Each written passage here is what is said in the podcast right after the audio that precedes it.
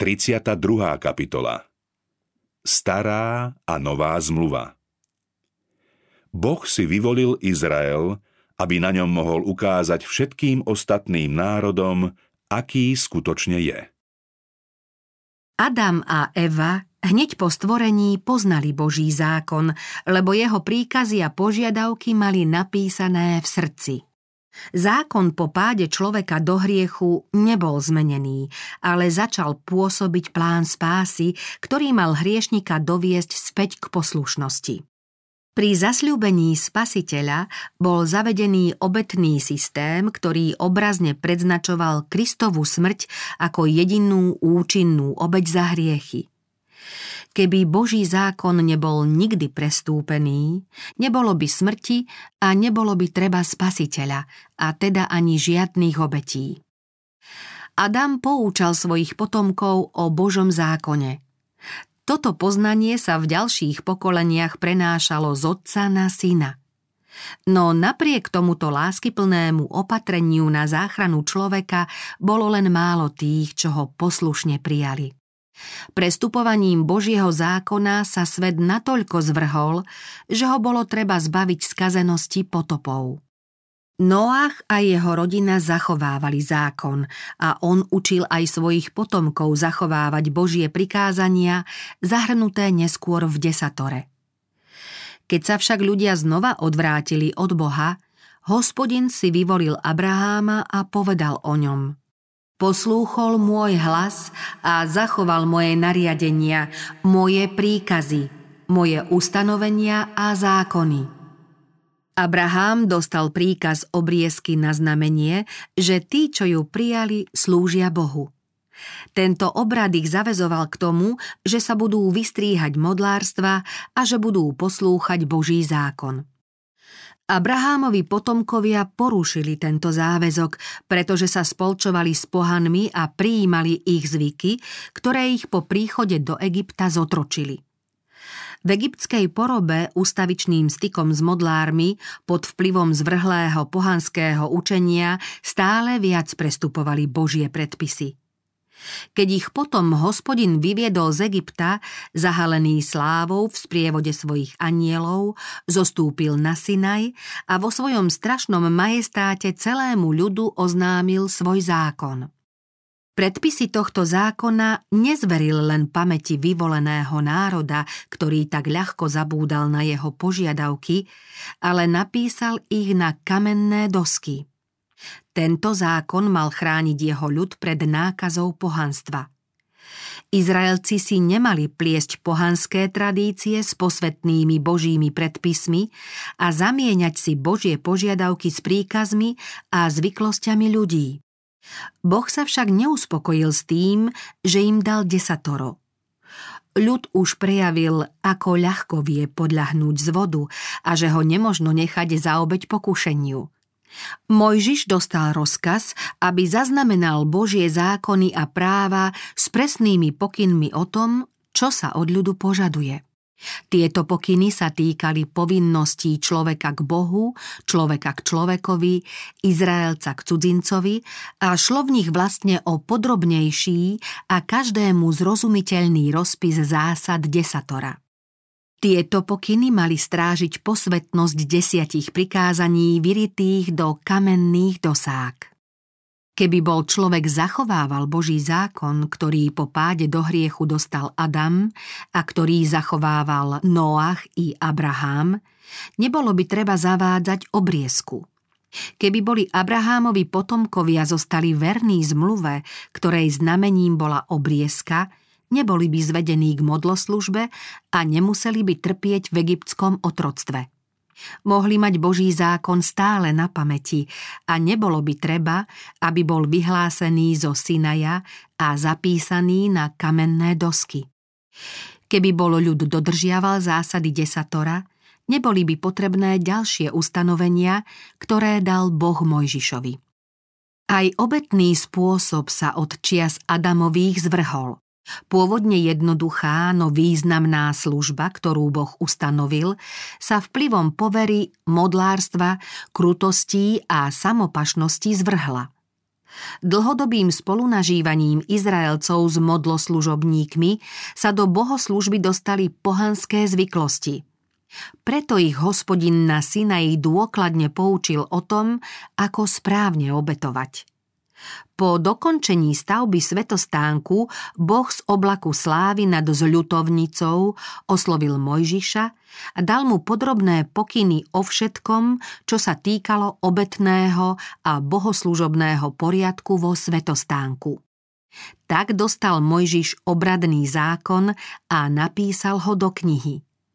Zákon desatora zo Sinaja však napísal sám Boh na kamenné dosky, ktoré boli s posvetnou úctou uložené v truhle zmluvy. Morálny zákon a obradný zákon Mnohí ľudia nevedia tieto dva zákony od seba odlíšiť. Poukazujú na tie texty písma, kde sa hovorí o obradnom systéme a chcú dokázať, že tým sa ruší mravný zákon. To je však nepochopenie písma alebo jeho zámerné prekrúcanie. Medzi oboma systémami je veľký a zjavný rozdiel. Obradný systém pojednáva o symboloch, ktoré predstavujú Krista, jeho obeď a jeho kňazský úrad. Obradný zákon s rôznymi nariadeniami a obeťami mali Izraelci zachovávať dotiaľ, kým sa symbol nezmení na skutočnosť, ktorou bude smrť Krista, Božieho baránka, ktorý sníma hriech sveta. Kristovou smrťou sa skončia všetky obete. Práve tento obradný zákon Kristus odstránil tým, že ho pribil na kríž. O zákone desatora však žalmista hovorí Hospodine, na veky pevne stojí v nebesiach Tvoje slovo. Sám Kristus povedal Nemyslite si, že som prišiel zrušiť zákon. Veru hovorím vám. Kým sa nepominie nebo a zem, nepominie sa ani jediné písmeno, ani jediná čiarka zo zákona, kým sa všetko nesplní. Kristus tu jasne učí, čím zákon bol a čím dosiaľ je. Dôrazne ubezpečuje, že jeho požiadavky budú platiť dotiaľ, kým sa nepominie nebo a zem. Boží zákon je taký stály a nemenný ako Boží trón. Jeho požiadavky platia pre celé ľudstvo a pre všetky pokolenia. O zákone zo Sinaja Nehemiáš povedal – Zostúpil si na vrch Sinaj a hovoril si s nimi z neba a dal si im správne nariadenia, spolahlivé zákony, dobré ustanovenia a prikázania. Apoštol Pavol hovorí, Zákon je svetý, aj prikázanie je sveté, spravodlivé a dobré. Tento výrok sa môže týkať len desatora, lebo v siedmom verši sa zmienuje o tom, že zákon hovorí nepožiadaš. Kristovou smrťou sa skončila platnosť zákona o obradoch a symboloch, ktoré túto smrť názorne naznačovali, no ani v najmenšom sa nedotkla záväznosti mravného zákona. Práve naopak. Skutočnosť, že Kristus musel zomrieť, aby zmieril Boha za prestúpenie tohto zákona, je dôkazom, že zákon je nemenný. Kto tvrdí, že Kristus prišiel Boží zákon zrušiť a odstrániť aj starú zmluvu, hovorí o židovskom dávnoveku ako o dobe temna a náboženstvo židov predstavuje len ako systém obradov a formalít. To je však veľký omyl. V celých biblických dejinách, kde sa hovorí o Božom zaobchádzaní s vyvoleným národom, nachádzame stopy veľkého som. Boh nikdy neposkytol ľuďom zrejmejšie prejavy svojej moci a slávy ako vtedy, keď ho Izrael uznal za svojho jediného vládcu a keď dal svojmu ľudu zákon – Vtedy kráľovské žezlo nebolo v ľudskej ruke a majestát neviditeľného kráľa v izraelskom tábore bol nevýslovne veľkolepý a desivý. Vo všetkých týchto zjaveniach božskej prítomnosti sa Božia sláva prejavovala skrze Božieho syna. Nie len v príchode spasiteľa, ale po celý čas po páde človeka do hriechu a po prísľube spásy Boh bol v Kristovi, zmieril svet so sebou. Kristus bol základom i stredobodom obetného systému v dobe patriarchov i za čias Izraela. Odvtedy, čo naši prarodičia zhrešili, Boh sa s človekom priamo nestýkal. Otec dal svet do rúk svojho syna, ktorý ako jediný prostredník medzi Bohom a človekom svojim dielom spasí a súčasne obhájí moc a posvetnosť jeho zákona. Spojenie medzi Bohom a padlým ľudstvom je možné len skrze Krista.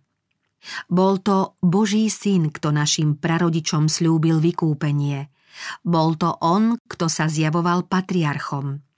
Adam, Noach, Abrahám, Izák, Jákob a Mojžiš pochopili evanielium a verili v spásu.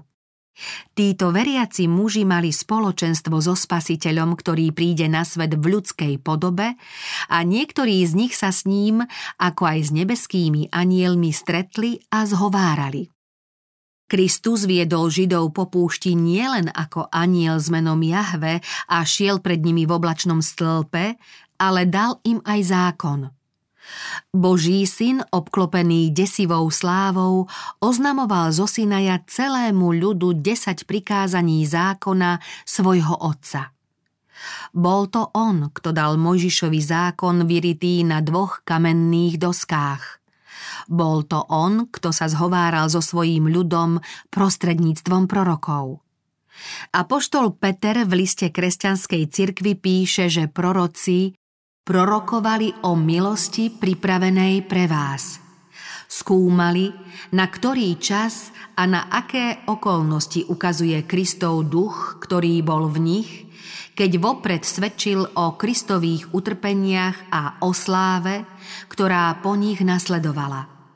Je to Kristov hlas, ktorý nás oslovuje zo starej zmluvy. Ježišovo svedectvo je duch proroctva – Ježiš za svojho pozemského života upozorňoval ľudí na starú zmluvu. Židom povedal Skúmate písma, lebo si myslíte, že v nich máte väčší život a práve oni svedčia o mne. Starozmluvné spisy boli v tom čase jedinou časťou Biblie, ako ju poznáme dnes. Na inom mieste Boží syn hovorí Majú Mojžiša a prorokov, nech ich počúvajú. A dodáva, ak nepočúvajú Mojžiša a prorokov, neuveria, ani keby niekto z mŕtvych stal. Obradný zákon vydal Kristus. Aj keď ho už nebolo treba zachovávať, a poštol pripomína Židom jeho skutočnú podobu a hodnotu a upozorňuje ich na jeho poslanie v pláne vykúpenia a na jeho vzťah ku Kristovmu dielu. Apoštol označil tento zákon za slávny, hodný svojho božského tvorcu. Slávnostná služba vo Svetini symbolizovala významné pravdy zjavené neskorším pokoleniam. Kadidlová vôňa, ktorá vystupovala s modlitbami Izraela, predstavuje Božiu spravodlivosť a len ona môže Bohu spríjemniť modlitbu hriešnika. Krvavá obeď na obetnom oltári svedčila o prichádzajúcom vykupiteľovi a z veľsvety nevyžarovalo viditeľné znamenie Božej prítomnosti. Takto sa v stáročiach temna a odpadnutia udržiavala v ľudských srdciach pri živote viera až do príchodu zasľúbeného Mesiáša. Ježiš bol svetlom svojho ľudu, svetlom sveta, dávno pred tým, ako v ľudskej podobe prišiel na zem. Prvý lúč svetla, ktorý prenikol hriešnú temnotu, ktorá zahalila svet, prišiel od Krista. Od neho prichádza každý lúč nebeského jasu, ktorý osvecuje obyvateľov zeme. V pláne spasenia je Kristus alfou i omegou, prvým i posledným. Odvtedy, čo Kristus vylial svoju krv na odpustenie hriechov a vstúpil na nebesá, aby sa teraz zjavil pred Bohom ako náš zástanca, Šíri sa svetlo z Golgotského kríža i z nebeskej svetine. Ak nás dnes osvecuje jasnejšie svetlo, to nejako neznamená, aby sme pohrdali svetlom, ktoré v dávnych časoch symbolicky naznačovalo príchod spasiteľa. Kristovo evanielium nám objasňuje židovský spôsob života a ozrejmuje význam obradného zákona. Čím viac poznávame nové pravdy a čím lepšie sa nám objasňujú pravdy známe od začiatku, tým lepšie chápeme Božiu povahu a Božie zámery v jeho zaobchádzaní s vyvoleným ľudom. Každý ďalší lúč svetla nám dôkladnejšie objasňuje plán vykúpenia, ktorý je prejavom Božej vôle spasiť človeka. V slove, ktoré vnúkol Boží duch, nachádzame stále novú krásu a silu a stránky písma skúmame so stále hĺbším záujmom a zaujatím.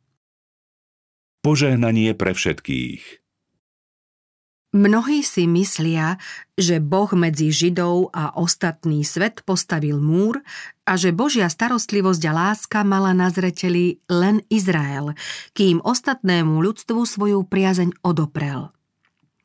Boh však nechcel, aby jeho ľud postavil medzi seba a ostatný svet nejaký deliaci múr. Srdce neskonalej Božej lásky bolo prístupné všetkým obyvateľom zeme – Napriek tomu, že ľudia Boha odmietali, on sa vždy usiloval o to, aby ho poznali a aby jeho lásku a milosť pocítili. Svoje požehnanie udelil vyvolenému národu preto, aby tento ľud bol na požehnanie iným. Tak to bolo aj v prípade Abraháma, ktorého Boh povolal, poctil a požehnal a patriarchova vernosť bola svetlom ľudu vo všetkých krajinách, v ktorých býval. Abraham sa neoddeloval od ľudí a neuzatváral sa pred nimi. Priatelil sa s kráľmi susedných národov – Mnohí z nich si ho veľmi vážili.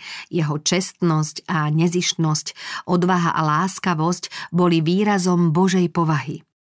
V Mezopotámii, v Kanáne, v Egypte, ba aj v Sodome sa Boh zjavil prostredníctvom svojho vyslanca. Podobne sa Boh zjavil aj prostredníctvom Jozefa egyptianom a príslušníkom ostatných národov tohto mocného kráľovstva. Prečo sa hospodin rozhodol povýšiť Jozefa medzi egyptianmi? Svoj zámer s Jákobovými deťmi mohol uskutočniť aj inak. Jozef sa však mal stať svetlom v kráľovskom paláci, aby sa nebeské svetlo dostalo čo najďalej.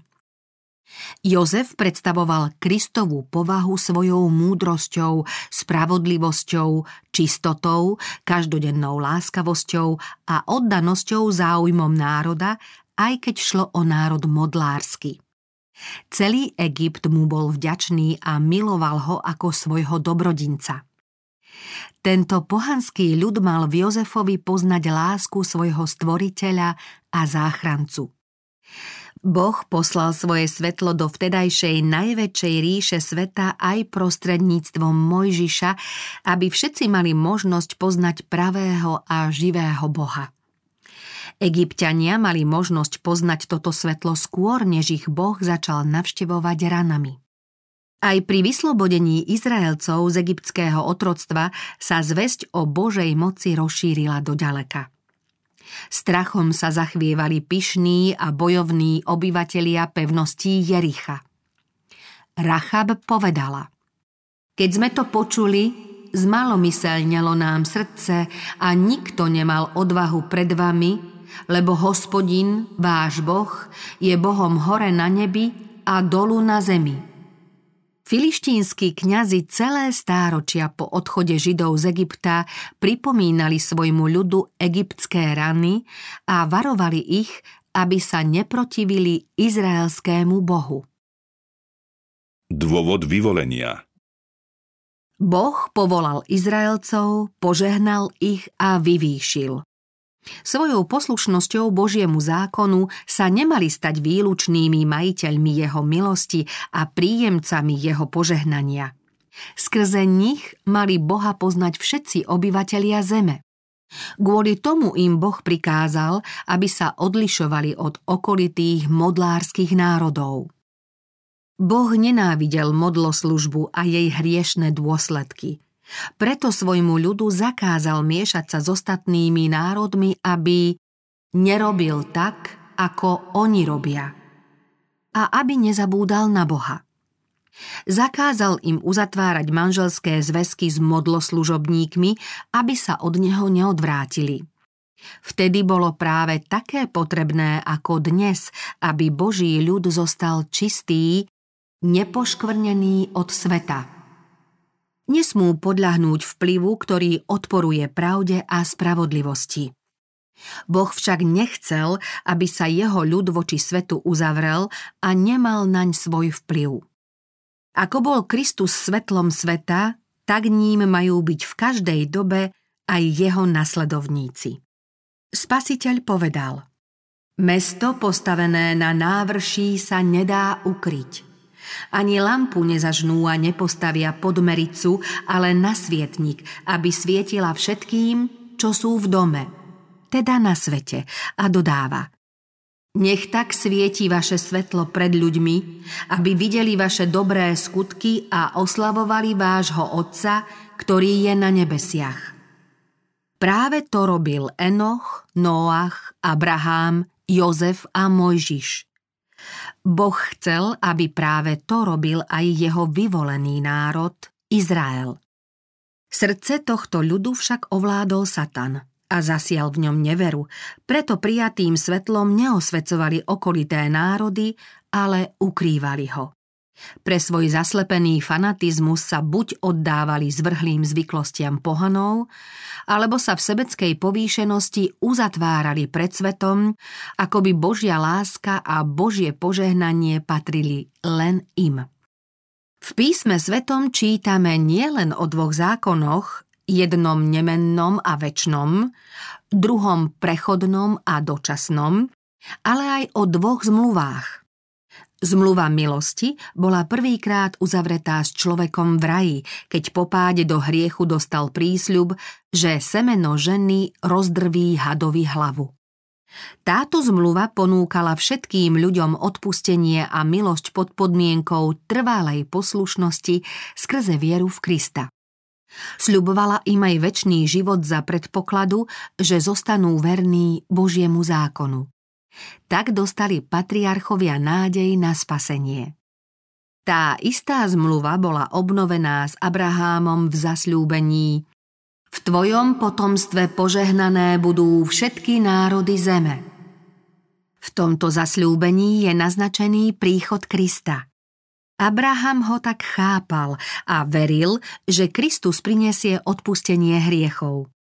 Práve pre túto vieru bol pokladaný za spravodlivého. Zmluva s Abrahámom chránila aj autoritu Božieho zákona. Hospodin sa zjavil Abrahámovi a povedal Ja som Boh všemohúci, kráčaj pod mojím dohľadom a buď bezúhonný. Božie svedectvo o vernom služobníkovi znie Abraham poslúchol môj hlas a zachovával moje nariadenia, moje príkazy, moje ustanovenia a zákony. A hospodin povedal Abrahámovi Ustanovím svoju zmluvu medzi sebou a tebou aj tvojim potomstvom a to cez pokolenia, ako väčšnú zmluvu, že budem Bohom tebe i tvojmu potomstvu. Aj keď táto zmluva bola uzavretá s Adamom a obnovená s Abrahámom, potvrdená mohla byť až po Kristovej smrti.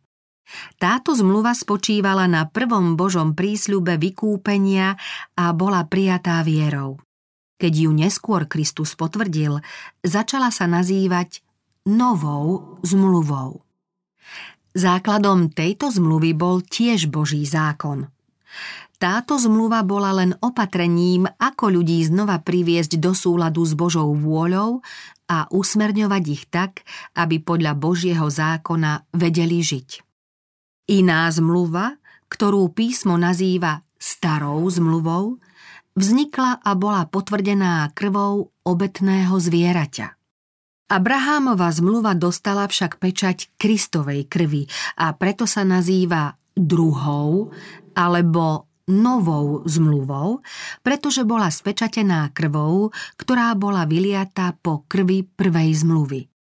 Zmluva s Abrahámom bola teda novou zmluvou, pretože bola potvrdená Božím zasľúbením i Božou prísahou v týchto dvoch nezmeniteľných veciach, v ktorých Boh nemôže klamať. Prečo však bola na Sinaji uzavretá iná zmluva, keď zmluva s Abrahámom obsahovala prísľub o vykúpení? Izraelcom sa v čase ich poroby veľkou mierou zatemnilo poznanie Boha i zásad Abrahámovej zmluvy. Keď ich však Boh z Egypta vyslobodil, chcel im zjaviť svoju moc a svoje milosrdenstvo. Chcel, aby mu verili a aby ho milovali – Doviedol ich k Červenému moru, kde si v tiesni z egyptianov a v beznádeji na únik mali uvedomiť svoju krajnú bezmocnosť i potrebu Božej pomoci. A potom ich vyslobodil. To ich naplnilo láskou a vďačnosťou k Bohu, ako aj dôverou, že Božia moc im pomôže. Nemali však zabúdať ešte na dôležitejšiu pravdu – pod vplyvom modlárskeho a zvrhlého prostredia nemohli správne chápať Božiu svetosť ani vlastnú hriešnosť, pre ktorú sa nevedeli podriadiť Božiemu zákonu a necítili potrebu spasiteľa. To všetko sa budú musieť naučiť. Boh doviedol Izraelcov k Sinaju a tam im zjavil svoju slávu. Dal im svoj zákon s prísľubom veľkého požehnania pod podmienkou, že ho budú poslúchať. Ak ma budete teraz skutočne poslúchať a zachovávať moju zmluvu, budete mi kňazským kráľovstvom a svetým národom. Ľud si však neuvedomoval svoju hriešnosť a nechápal, že bez Krista nedokážu zachovávať Boží zákon. Zmluvu s Bohom však uzavreli – Nazdávali sa, že znova budú vedieť veriť a vyhlásili. Všetko, čo povedal hospodin, budeme plniť a poslúchať. Boli svetkami, keď Boh vo svojom strašnom majestáte oznámil svoj zákon. Vtedy sa pod Sinajom zachvievali od strachu. Napriek tomu sa však o niekoľko týždňov spreneverili zmluve s Bohom a klaňali sa rytine. Porušená zmluva im nedávala nejakú nádej na Božiu priazeň. Uvedomili si svoju hriešnosť a potrebu odpustenia. Cítili, že zachrániť ich môže len spasiteľ, zjavný z Abrahámovej zmluvy a symbolizovaný v krvavých obetiach. K Bohu ich teraz pudila viera a láska ako k vysloboditeľovi z jarma hriechu. Len teraz mohli oceniť Požehnanie novej zmluvy Nová zmluva Podmienky starej zmluvy zneli Poslúchaj a ži. Vydal som im svoje ustanovenia a oboznámil som ich so svojimi nariadeniami, ktorých plnením človek má žiť. No prekliaty, kto nedodrží slová tohto zákona a neplní ich – nová zmluva poskytovala lepšie zasľúbenie. Prísľub odpustenia hriechov a Božej milosti, ktorá človeka zodvihne a uvedie ho do súladu so zásadami Božieho zákona. Toto bude zmluva, ktorú uzavriem s domom Izraela po oných dňoch. Znie výrok hospodinov. Svoj zákon vložím do ich vnútra a vpíšem im ho do srdca – lebo im odpustím ich viny a na ich hriech si už nespomeniem. Ten istý zákon, ktorý bol vritý do kamenných dosák, Duch Svetý zapisuje do srdca. Nemusíme sa spoliehať na vlastnú spravodlivosť, lebo smieme prijať spravodlivosť Kristovu. On vylial svoju krv za naše hriechy. Boh prijíma jeho poslušnosť, ako by to bola poslušnosť naša – Duchom Svetým obnovené srdce bude prinášať ovocie ducha. Kristova milosť nám umožní poslúchať Boží zákon napísaný do našich srdc. S Kristovým duchom smieme žiť, ako žil On. Večný Boží syn prorocky o sebe vyhlásil. Rád plním Tvoju vôľu, môj Bože, a Tvoj zákon v hĺbke srdca nosím. Keď bol na zemi, povedal Otec ma nenechal samého, lebo ja vždy robím, čo sa páči jemu. Apoštol Pavol jasne vystihol novozmluvný vzťah viery a zákona, keď napísal Ospravedlnení z viery žijeme v pokoji s Bohom skrze nášho pána Ježiša Krista. Rušíme teda vierou zákon? Vôbec nie. Naopak, zákon potvrdzujeme, lebo čo bolo nemožné zákonu pre slabosť ľudskej prirodzenosti, Zákon totiž nemohol súdiť človeka, lebo človek pri svojej hriešnej povahe ho nemohol zachovávať, to uskutočnil Boh, keď pre hriech poslal svojho syna v tele podobnom hriešnemu a v tele odsúdil hriech, aby sa požiadavka zákona splnila v nás, čo nežijeme podľa tela, ale podľa ducha. Aj keď Božie dielo nepodlieha zmenám času, môžeme rozpoznať rôzne stupne vývoja a rôzne prejavy Božej moci podľa potrieb ľudí v rôznych dobách. Od prvého zasľúbenia Evanielia cez dobu patriarchov a dobu Izraela až do dnes možno zreteľne vidieť postupný rozvoj Božích zámerov v pláne vykúpenia. V symboloch, obradoch a zvyklostiach židovského ceremoniálu predstavený záchranca je ten istý spasiteľ, ktorého zvestuje Evanielium. Oblaky, hmly a tiene, ktoré zahaľovali jeho božskú podobu, sa rozplynuli a zjavil sa Ježiš, vykupiteľ sveta. Ten, ktorý zo Sinaja oznámil zákon a Mojžišovi dal obradné predpisy, je ten istý, ktorého ľudia počuli kázať na vrchu. Slávne zásady lásky k Bohu, ktoré hlásal ako základ zákona, sú len zopakovaním toho, čo kedysi skrze Mojžiša povedal židovskému národu. Počuj Izrael, hospodin náš Boh je jediný hospodin. Milovať budeš hospodina, svojho Boha, celým srdcom, celou dušou a celou silou Miluj svojho blížneho ako seba samého. V obidvoch zmluvách je ten istý učiteľ.